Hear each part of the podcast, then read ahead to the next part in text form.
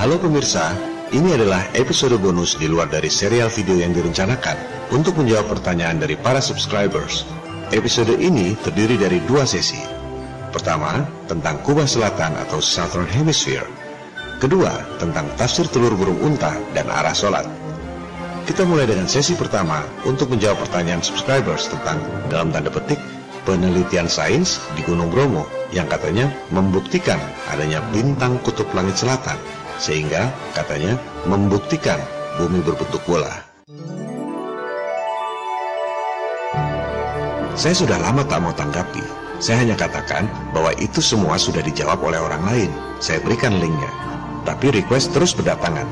Katanya, tolong dijelaskan supaya awam bisa ngerti. Dan pemirsa mengatakan tak paham penjelasan dalam bahasa Inggris. Oke, kalau untuk menjelaskan pada para pemirsa, bukan untuk berantem rakyat versus rakyat, saya harus penuhi ekspektasi.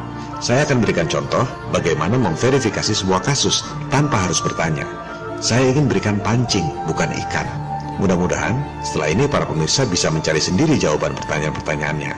Sama seperti saya, juga mencari sendiri. Tak pernah saya bertanya pada pembuat video, meski kami ada dalam discussion board yang sama. Mari kita mulai mengurut case Star Trek dengan Selatan ini. Saya minta kepada subscriber yang bertanya untuk membuat daftar apa yang ditanyakan. Ini dilakukan lewat Japri di YouTube channel. Isinya, para subscribers minta tolong dijelaskan beberapa hal sebagai berikut. Satu, katanya ada eksperimen membuktikan bumi bulat atau datar dengan mengetahui kutub langit. Kalau ada kutub langit, berarti ada kutub bumi. Saya agak heran, ini apa nggak salah statementnya? Ada kutub langit, berarti ada kutub bumi. Tapi ya sudah, saya hanya menjawab pertanyaan dari subscribers. Dua, katanya ada yang motret selama dua jam di Gunung Bromo. Hasilnya ada bintang kutub langit selatan. Bintang kutub langit selatan. Ada star trails. Oke, berarti ini time lapse. Karena ada kutub langit selatan, berarti kutub bumi selatan juga ada. Really? Oke, kita akan bahas ini. Empat, kalau buminya datar, nggak mungkin ada potret kutub langit selatan. Saya tanya selatan itu maksudnya di sebelah mana? Katanya di bawah bumi datar. Hah? Jadi selatan bumi datar adanya di bawah tanah. Ini nggak salah. Tapi ya sudah, saya hanya jawab pertanyaan dari subscribers. 5. Karena kutub langit selatan bisa dipotret, maka buminya berbentuk bola. Dan Star Trail hanya bisa terjadi karena buminya berputar pada porosnya. Oke, terima kasih atas pertanyaannya. Saya akan menunjukkan bagaimana cara memverifikasi setiap ada klaim dengan harapan setelah ini orang bisa melakukan sendiri tanpa harus bertanya. Sebab memang itu tujuan pembuatan serial video ini, agar orang mengkaji dan melakukan penelitian sendiri, seperti yang saya lakukan ketika mempelajari Flat Earth. Kita akan membahas kelima hal tersebut dalam empat subjek bahasan. Pertama, tekniknya. Apa sebenarnya yang dimaksud dengan pemotretan Star Trail Time Lapse? Dua, profesinya. Yang memotret Star Trail itu profesinya apa? Saintis atau seniman foto? Tiga, fenomenanya. Kenapa ada Trail di belahan selatan Katulistiwa? Dan keempat, kesimpulannya, apakah pernyataan-pernyataan yang disampaikan tadi itu betul? Timelapse adalah teknik pemotretan dalam kurun waktu tertentu dengan kamera yang disetel secara otomatis. Berapa jeda waktu setiap kali memotret? Misalnya, motret tiap menit, secara otomatis motret sendiri. Cekrek, cekrek. Dalam satu jam dapat 60 foto. Dua jam dapat 120 foto. Kalau mau lebih halus pergerakannya, intervalnya disetel lebih pendek. Misalnya tiap 30 detik. Jadi satu jam dapat 120 foto, dua jam 240 foto. Mau lebih halus lagi disetel tiap 15 detik. Dua jam dapat sekitar 500 foto. Timelapse ini bukan cuma buat bintang, kadang buat kota, penerbangan, gedung, dan lain-lain. Biasanya dilakukan oleh seniman foto, fotografer. Bedanya, kalau timelapse bintang ada teknik tersendiri, resolusinya beda. Kalau nggak bagus, ya nggak kepotret bintang-bintang yang cahayanya redup itu. Pergerakan bintang-bintang itu hanya bisa dilihat setelah hasil pemotretan jadi. Itu 240 foto atau 500 foto, whatever, dirender di komputer. Jadilah pergerakan yang halus. Kalau meneliti dengan mata telanjang, di atas gunung mau diplototin 5 jam juga nggak akan kelihatan kubahnya. Makanya dibuatkan time lapse. Karena orang nggak akan lihat kalau dengan mata telanjang. Jika Anda search di YouTube, motret satelit juga nggak harus di gunung. Bisa di depan rumah, bisa di dekat teleskop, di mana saja asal langitnya jernih. Ini menyangkut tekniknya. Yang kedua, profesinya. Yang motret Star Trail itu biasanya saintis atau seniman foto. Saya search di YouTube Time Lapse Bromo Volcano. Dapatnya video ini dibuat oleh orang Prancis dengan inisial nama TL. Kita lihat ada gunung Bromonya, ada kawahnya, ada lampu-lampu mobil di bawahnya. Jadi, yang membuat video Trail di Gunung Bromo ini adalah inisial TL yang berasal dari Prancis. Profesinya apa? Seniman atau saintis? Nggak perlu nanya, kita cari saja di Google. Kita lihat, adanya referensi berbahasa Prancis. Dia adalah astronom amatir, berarti hobi, bukan saintis. Dan spesialisasinya adalah astrofotografi. Apa itu astrofotografi? Kita cek lagi di Google. Jadi, astrofotografi adalah fotografi astronomi atau benda-benda langit. Disebut bahwa itu adalah bagian dari astronomi amatir. Maksudnya hobi, bukan profesi saintis astronomi. Ya tentu ada saintis yang belajar astrofotografi, seperti juga saintis kadang suka daki gunung atau naik sepeda. Tapi intinya, astrofotografi adalah karya foto astronom amatir, hobi. Bahkan secara tegas disebut, lebih mengutamakan keindahan foto ketimbang data saintifik. Jadi jelas ya, yang bikin Timeless Bromo itu adalah orang Prancis dengan inisial TL, profesinya adalah seniman foto yang merupakan astronom amatir alias hobi yang lebih mengutamakan keindahan foto ketimbang data saintifik.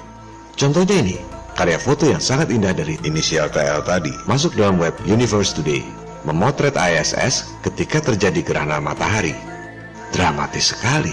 Ketika gerhana matahari, ISS-nya kelihatan dan berhasil dipotret pula. Sangat bagus kalau tidak ada angkanya. Coba masukkan data suhu atmosfer di ketinggian 400 km tempat ISS itu. Namanya aja udah thermosphere, panas. Suhunya antara 1500 sampai 2000 derajat Celcius. Ini menurut data yang diakui oleh sains, bukan saya yang ngukur.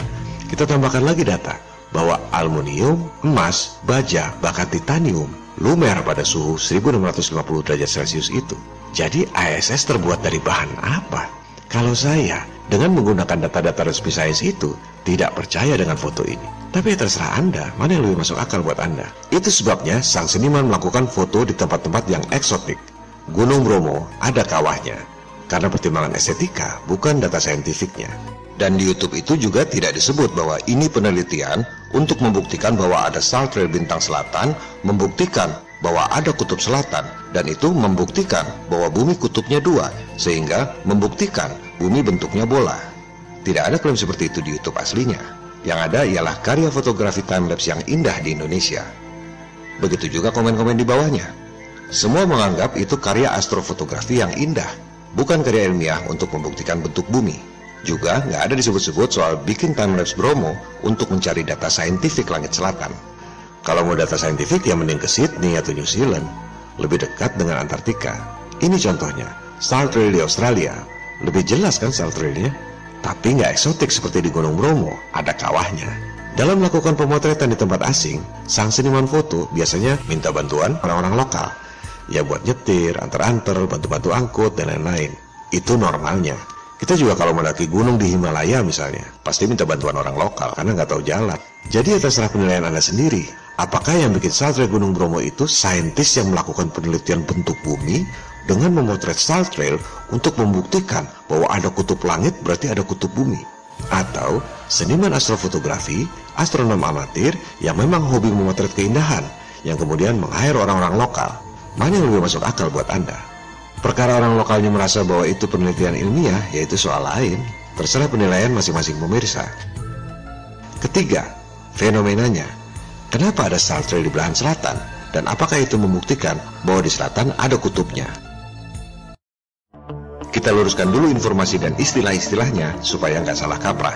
Fenomena Star Trail di selatan itu memang ada. Itu adalah pengetahuan yang umum sekali. Istilah resminya Southern Celestial Hemisphere. Di bawahnya ada keterangan, sering disingkat Southern Hemisphere.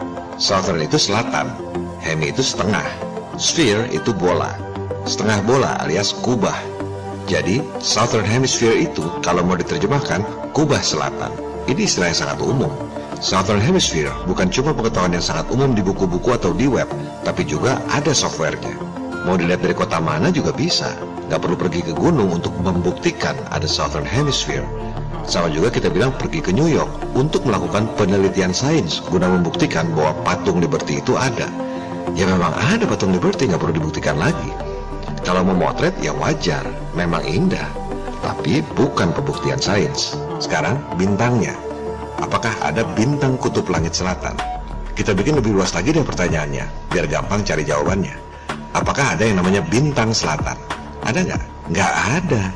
Ini penjelasan dari Cornell University. Ada juga Southern Cross, salib selatan, sebagai bintang yang menunjuk arah selatan. Oke, kita perjelas dulu pemahaman soal bintang ini.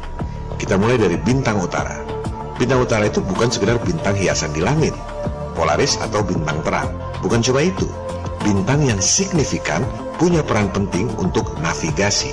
Zaman dulu, sebelum ada kompas, nenek moyang kita sudah melanglang buana naik perahu. Supaya nggak tersesat gimana? Mereka gunakan bintang untuk navigasi. Patokannya adalah bintang utara itu. Bagaimana caranya menemukan bintang utara? Jangan lihat animasi Star Trail. Itu karya fotografi buat enak dilihat. Di alam nyata nggak kelihatan kubahnya. Contohnya ini, mana bintang utara? Kalau kita menghadap sini, mana bintang utara? Kalau menghadap sini, yang mana bintang utara? Patokannya adalah konstelasi bintang yang berbentuk biduk ini. Biduk, centong, sendok, atau apa pun namanya. Ursa Major, Big Dipper. Dua bintang yang paling luar ini disebut pointers, menunjuk bintang utara. Jadi itulah arah utara. Ini bukan soal sepele. Kalau di tengah laut tanpa kompas, nggak tahu cara navigasi bintang, bisa mati kesasar ke samudera yang jauh. Zaman dulu orang belum chatting, belum nonton TV kabel, belum main Nintendo. Jadi mereka banyak memperhatikan tanda-tanda alam. Astronom kuno memperhatikan pergerakan bintang-bintang kok semua bintang bergerak? Tapi si bintang utara ini tidak bergerak. Di situ mereka membayangkan ada kubah dan titik pusat kubahnya kebetulan adalah bintang utara. Sains barat yang tidak bertuhan paling suka menyebut istilah kebetulan, cosmic coincidence, kebetulan kosmik. Sementara bagi umat beragama itu adalah tanda-tanda bagi orang-orang yang berpikir. Apakah bintang utara itu membuktikan bahwa di bawahnya ada benua kutub utara? Ya tidak, bukan masalah pembuktian, tapi kenyataan alam. Kalau di bawah bintang utara itu bukan benua, laut misalnya, apa yang terjadi? Ya nggak ada masalah, nggak ada hubungan antara bintang kutub dengan benua di bawahnya. Di bawahnya laut juga nggak apa-apa. Kebetulan Tuhan sudah mengatur di bawahnya ada benua kutub utara. Jadi, posisi bintang utara di tengah kubah langit Pole Star istilah Wikipedia. Nggak ada utara, nggak ada selatan, ya cuma satu bintang kubah, Pole Star. Itu pun tak ada hubungannya dengan benua di bawahnya. Mau benua kayak pulau kecil kayak laut, tetap saja astronom dan pelaut berpatokan pada bintangnya. Terserah bawahnya apa. Sekarang, kalau mau tahu arah selatan, apa yang dilihat? Apakah ada bintang selatan? Tidak. Adanya bintang salib selatan, Southern Cross. Ini juga bintang ngetop, bintang signifikan sejak ribuan tahun lalu karena memang jadi patokan arah. Kita lihat, banyak negara di belahan selatan menggunakan Southern Cross pada benderanya. Itu bukan simbol agama, tapi simbol bintang yang paling signifikan di daerah selatan. Apakah Southern Cross itu pas di arah selatan seperti bintang utara? Artinya, apakah Southern Cross itu pas di tengah kubah seperti bintang utara? Tidak. Coba kita pelajari bagaimana kita tahu arah selatan dengan melihat Southern Cross. Ini bintang salib selatannya. Harus dilihat rasi bintang lain lagi, pointers. Kemudian, kita harus tarik garis imajiner di bagian bawah salib. Kemudian, tarik garis lurus lagi, pas ke tengah dua bintang pointers. Titik temu antara kedua garis ini, apakah ini selatan? Belum, masih di bawahnya lagi. Anda lihat, beda sekali dengan kondisi bintang utara. Makanya bintang utara itu aneh, dan itu sebabnya jadi penting. Kemudian, apakah ada bintang yang pas di tengah kubah selatan itu? Ya ada yang dekat-dekat situ. Bintang figuran, bintang yang redup. Ada miliaran bintang di langit, katanya. Coba Anda menurut, tunjuk jari ke langit. Cap, cip, cup. Pasti ada bintangnya. Begitu juga yang di tengah kubah itu. Ya ada bintang yang dekat situ. Apa namanya? Pasti orang nggak kenal. Sigma Octantis. Coba saya tutup namanya. Anda ingat namanya apa? Nggak ingat juga wajar bintang nggak ngetop. Kita tuntaskan dulu soal bintangnya. Baru kemudian kita bahas kubahnya.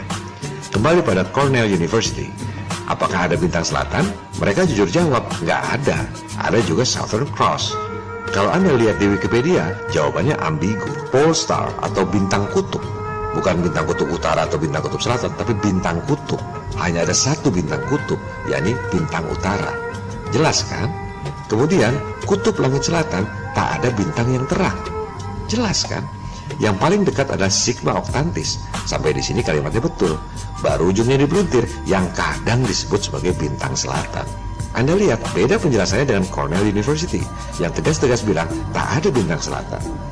Yang jelas, secara fungsi, tak ada orang melihat arah selatan berpatokan pada bintang redup Sigma Octantis. Patokannya adalah Southern Cross dan Pointers itu. Di dekat pertemuan antara dua garis imajiner adalah arah selatan. Nggak pernah dibicarakan di dekat kubahnya situ ada bintangnya atau tidak.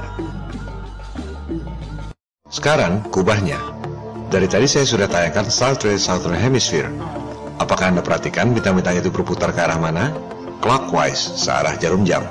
Tadi juga saya sudah tayangkan Star Trek di Northern Hemisphere, bintang utara. Berputarnya ke arah mana? Anti-clockwise, berlawanan arah jarum jam. Apakah aneh yang utara berputar ke kiri, yang selatan berputar ke kanan? Apakah ini membuktikan bahwa kubahnya ada dua? Mari kita buktikan kubahnya satu atau dua. Lupakan bintang sejenak. Kita lihat matahari. Jika kita menghadap utara, matahari terbit dari kiri apa kanan? Kanan, karena timur di sebelah kanan kita. Matahari terbit dari timur berarti dari arah kanan ke kiri, berlawanan arah jarum jam, anti-clockwise. Sekarang, kalau kita menghadap selatan, matahari terbit dari kiri apa kanan? Kiri, karena timurnya di sebelah kiri. Terbit ke terbenam searah jarum jam, clockwise. Kita pahami dulu soal orientasi arah. Menghadap utara, timurnya di kanan. Menghadap selatan, timurnya di kiri. Sama persis dengan perputaran kubah tadi. Ke utara, anti-clockwise. Ke selatan, clockwise. Fenomena ini disebut perspektif linier. Dan itu justru artinya bendanya satu. Contohnya adalah matahari tadi. Bisa terbit di kiri, bisa terbit di kanan, tergantung menghadap ke arah mana. Perspektif. Oke kita dalami lagi. Kita lihat matahari lagi. Lihat matahari terbit di timur. Kelihatan kan di situ ada mataharinya dan ada guratan cahayanya.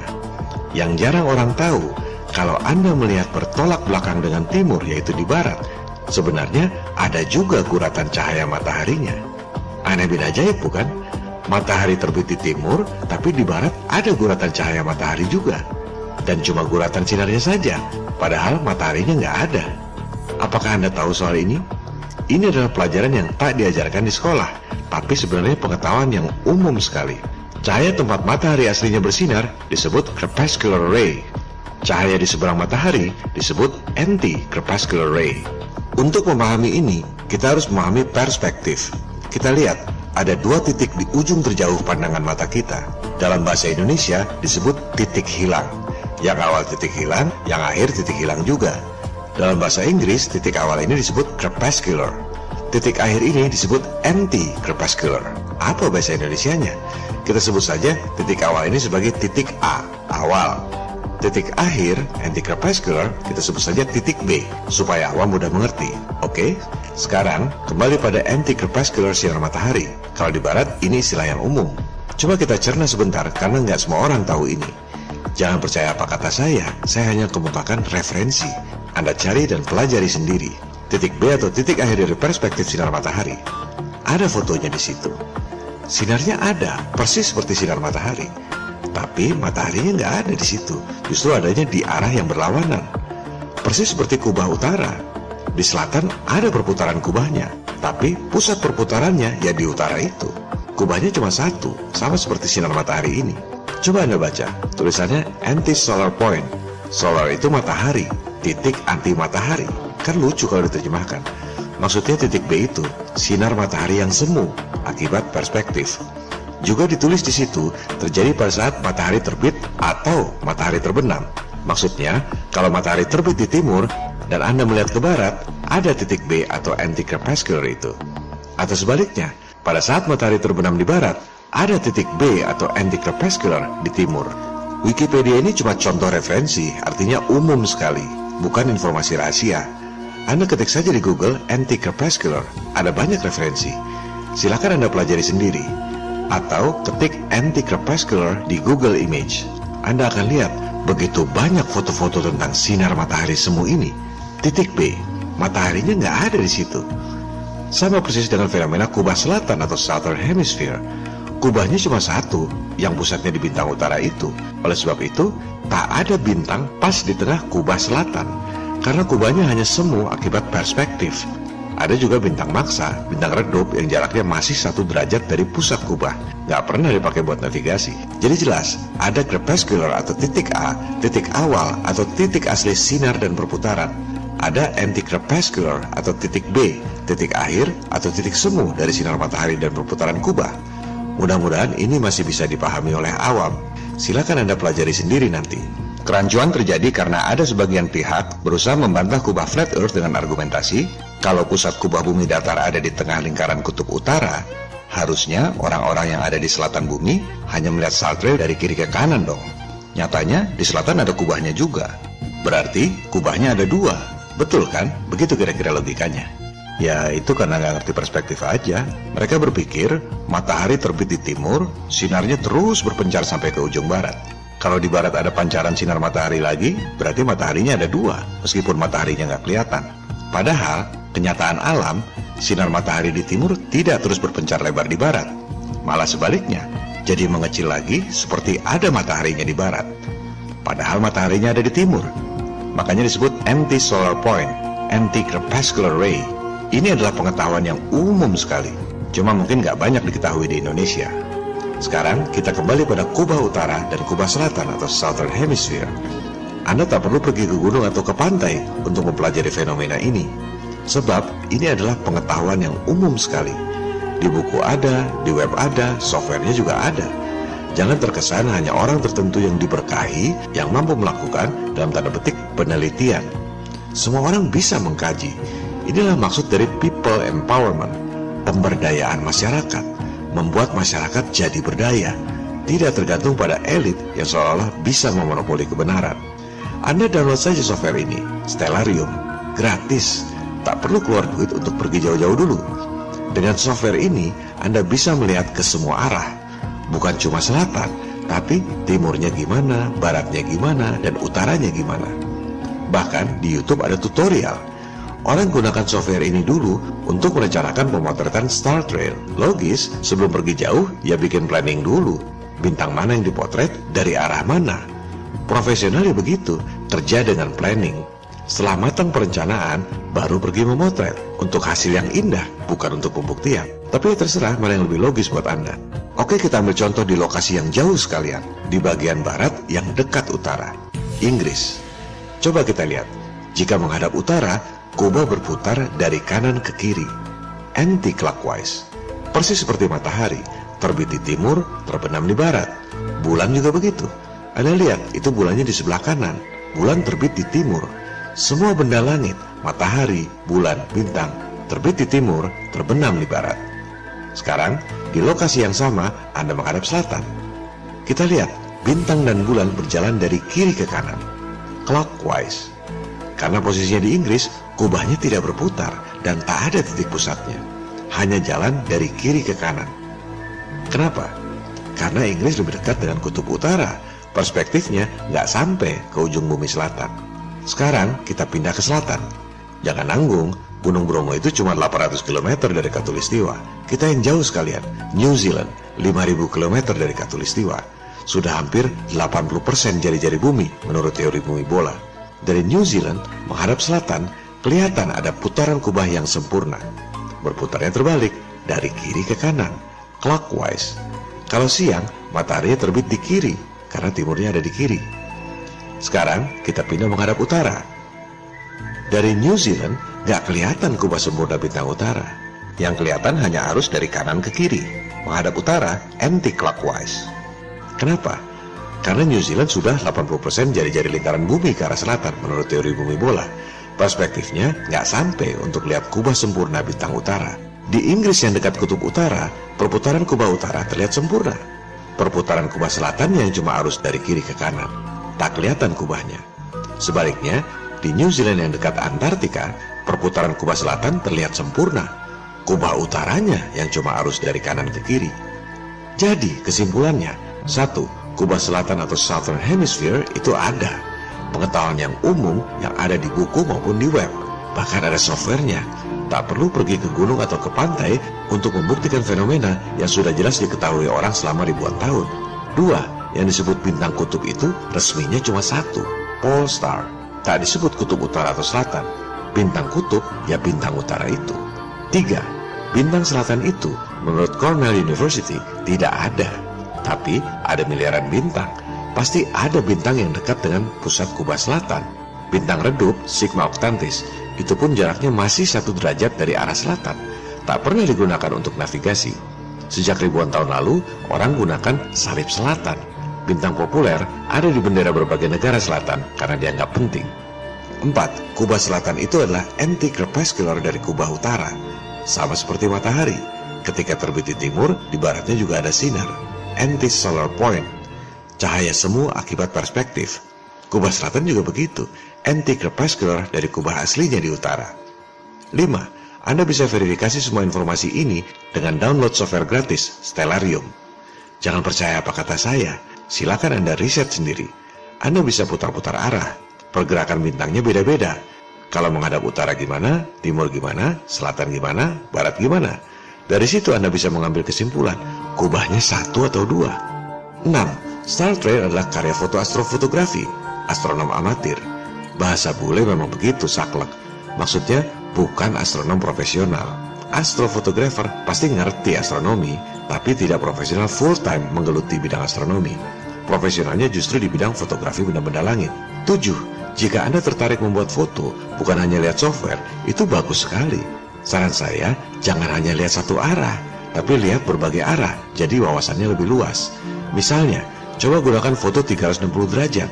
Ini baru canggih. Anda bisa menilai sendiri kubahnya satu atau dua. 8. Star Trek itu terjadi karena buminya diam dan kubahnya berputar atau karena buminya berputar dan bintang-bintangnya diam. Ini adalah perdebatan yang tak pernah selesai selama 2400 tahun terakhir. Sejak penganut ajaran Pitagoras mengemukakan bahwa bumi mengelilingi matahari. Alasan Pitagorian pada saat itu sederhana.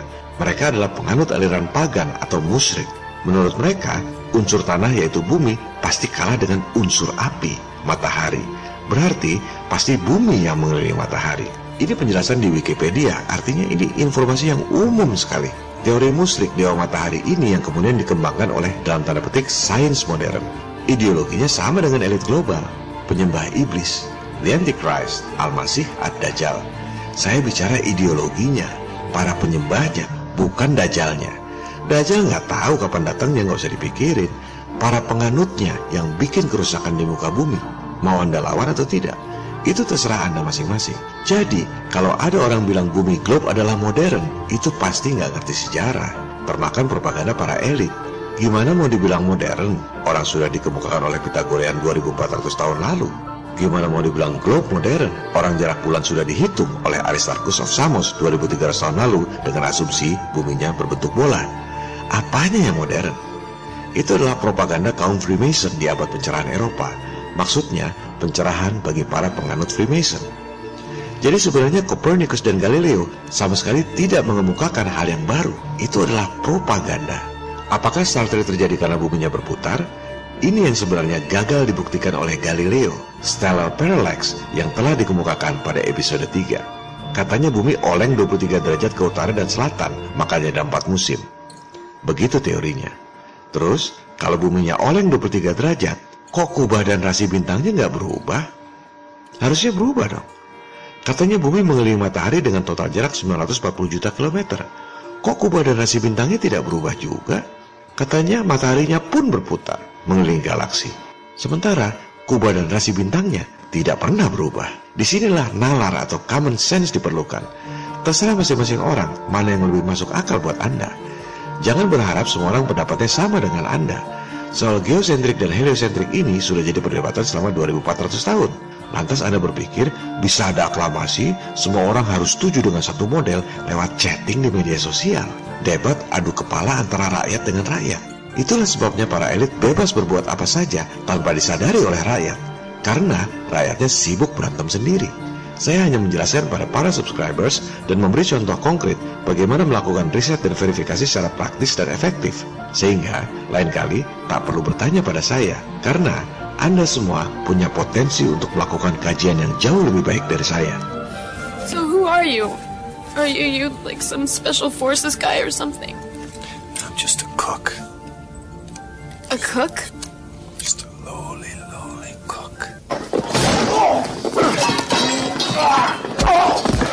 Saya tidak berharap semua orang setuju pendapatnya dengan pemaparan ini.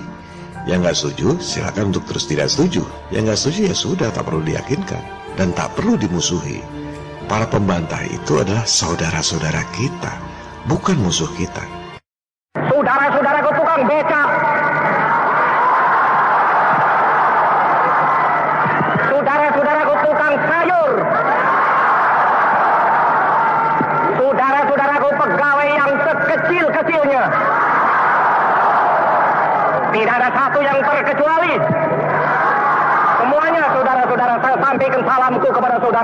Sekalian. Yang kita lawan adalah para elit. Kita adalah rakyat, tapi kita tidak takut pada saintis elit. Karena kita tahu persis apa yang kita bicarakan. I'm just a cook. Kita akan bahas fokus tiga kebohongan pada episode 11 mendatang, Realitas Flat Earth.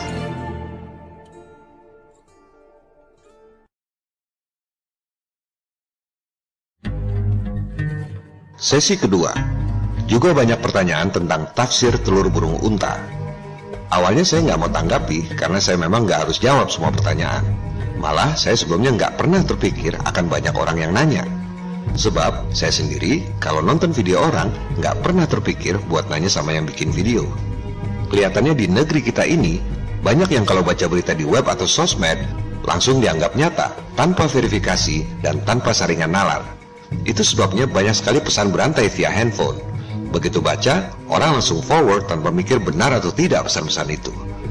Begitu pula halnya dengan tafsir telur burung unta. Katanya ada ustadz selebritis internasional yang mengatakan demikian.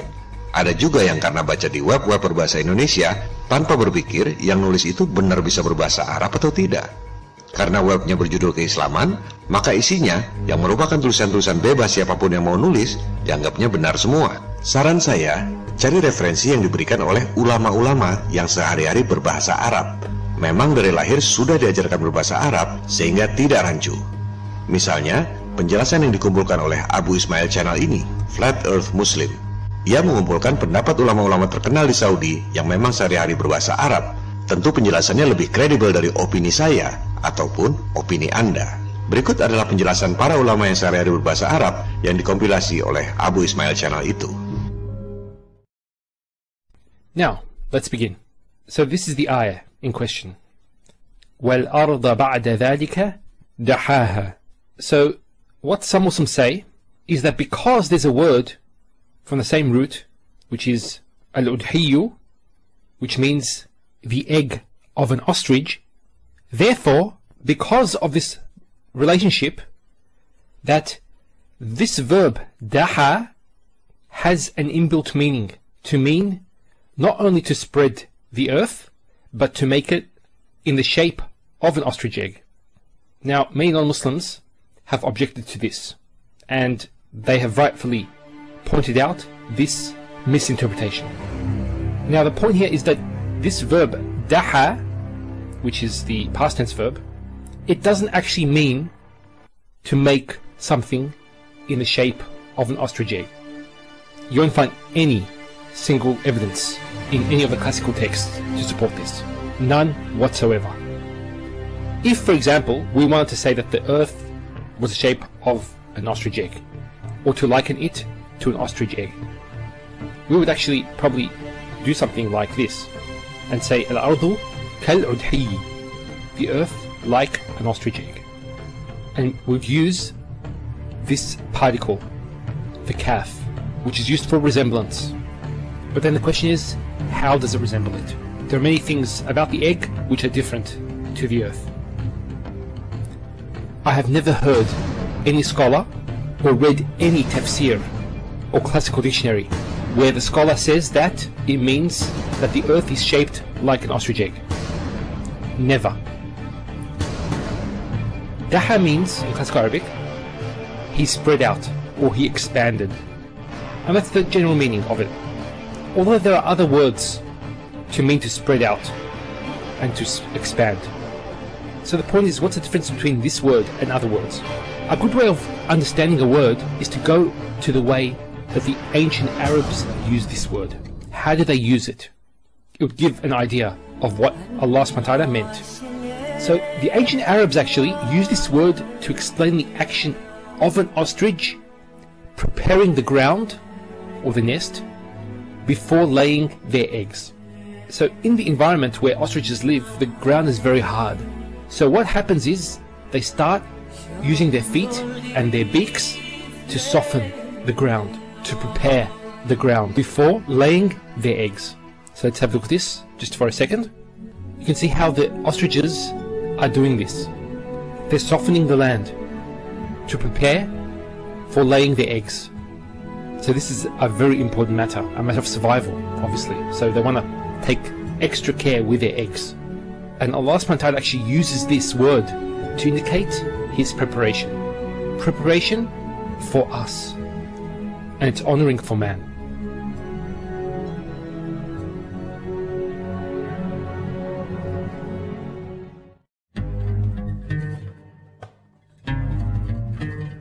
بلا شك هذا هو ما دل عليه القرآن. والشمس تجري. هم يقولون لا الشمس واقفة والأرض هي اللي تجري. هذا عكس ما جاء في القرآن. كوننا نترك ما دل عليه القرآن وناخذ بالنظريات الحديثة هذا لا لا يكون من المسلم. ويجب على المسلم أن يتبع القرآن. In 1993, the Muslim world was stunned by the statement of the supreme religious leader of Saudi Arabia, Sheikh Abdullah Aziz Ibn Baz. On page 23 of his book, Evidence that the Earth is Standing Still, he said the following The Earth is flat. Whoever claims it is round is an atheist, deserving of punishment.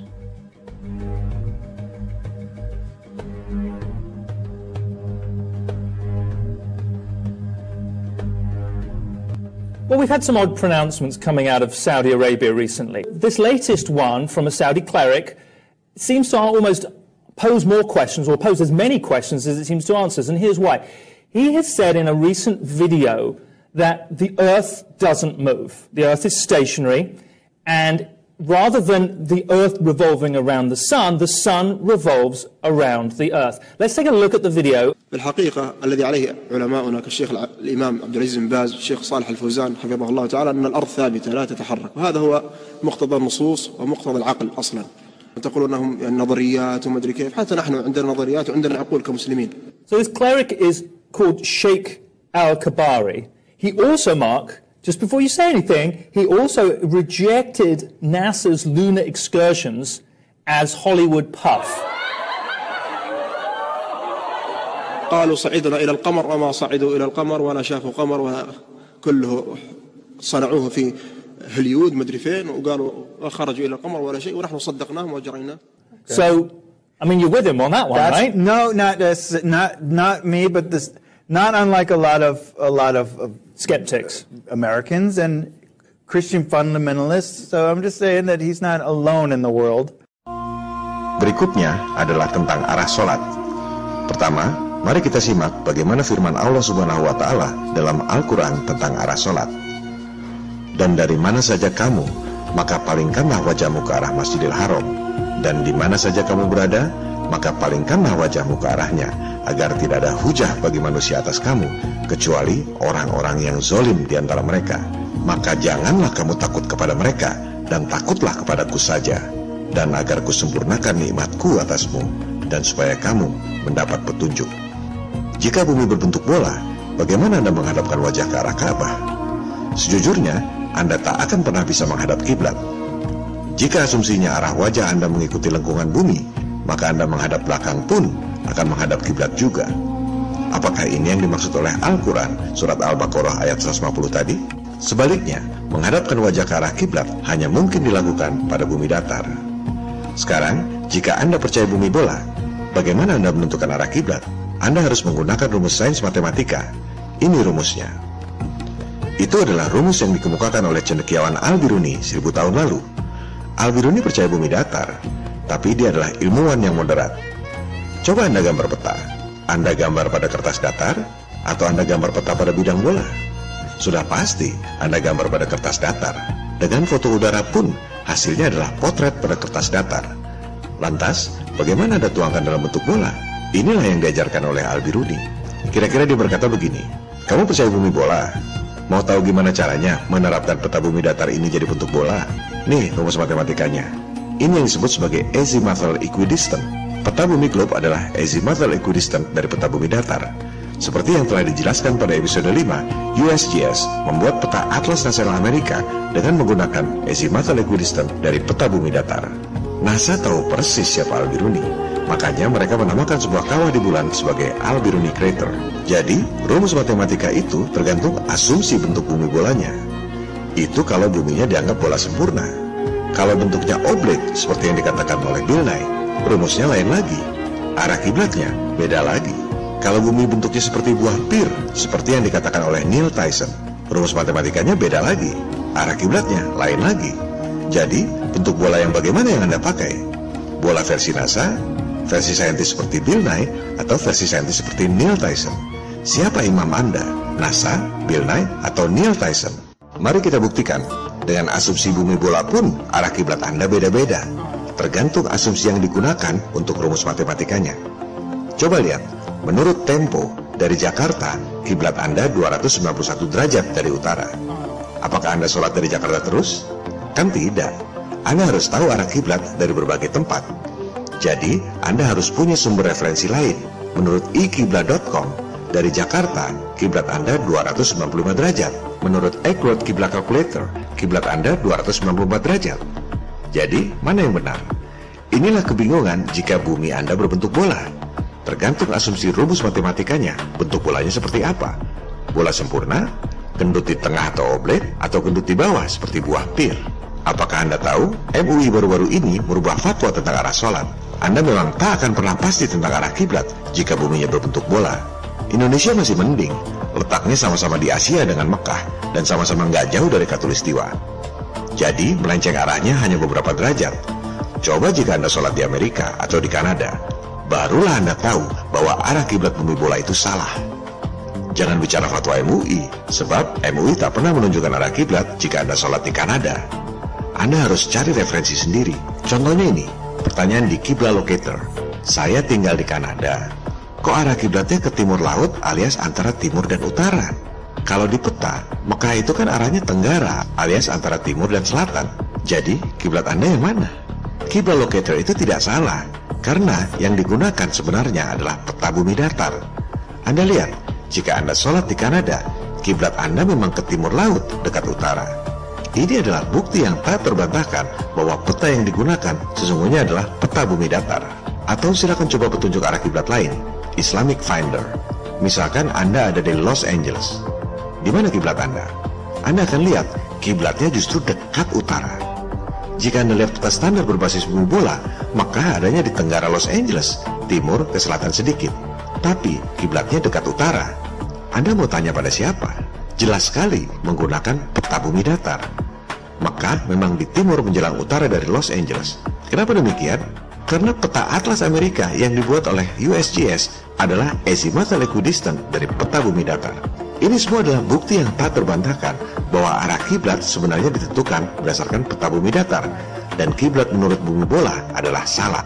Atau, jika Anda tak suka dengan teknologi dan rumus matematika, Anda bisa mengacu pada web nu.org.id. Ini sangat masuk akal. Orang sudah mencari arah kiblat sejak sebelum ada internet, 1400 tahun lalu. NU mengingatkan metode yang orisinil dulu digunakan, yaitu mengacu pada bayangan matahari ketika matahari tepat di atas Ka'bah. Anda harus tahu persis tanggalnya dan Anda bisa mengukurnya sendiri.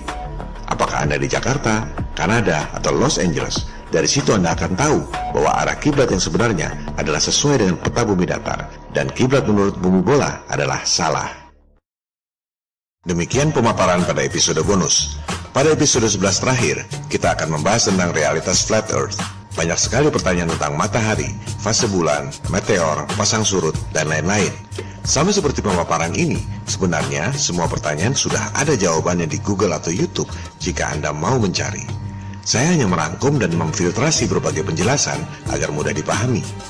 Tujuannya tentu saja bukan hanya untuk memuaskan rasa ingin tahu tentang realitas flat earth, apalagi untuk berdebat adu domba awam versus awam.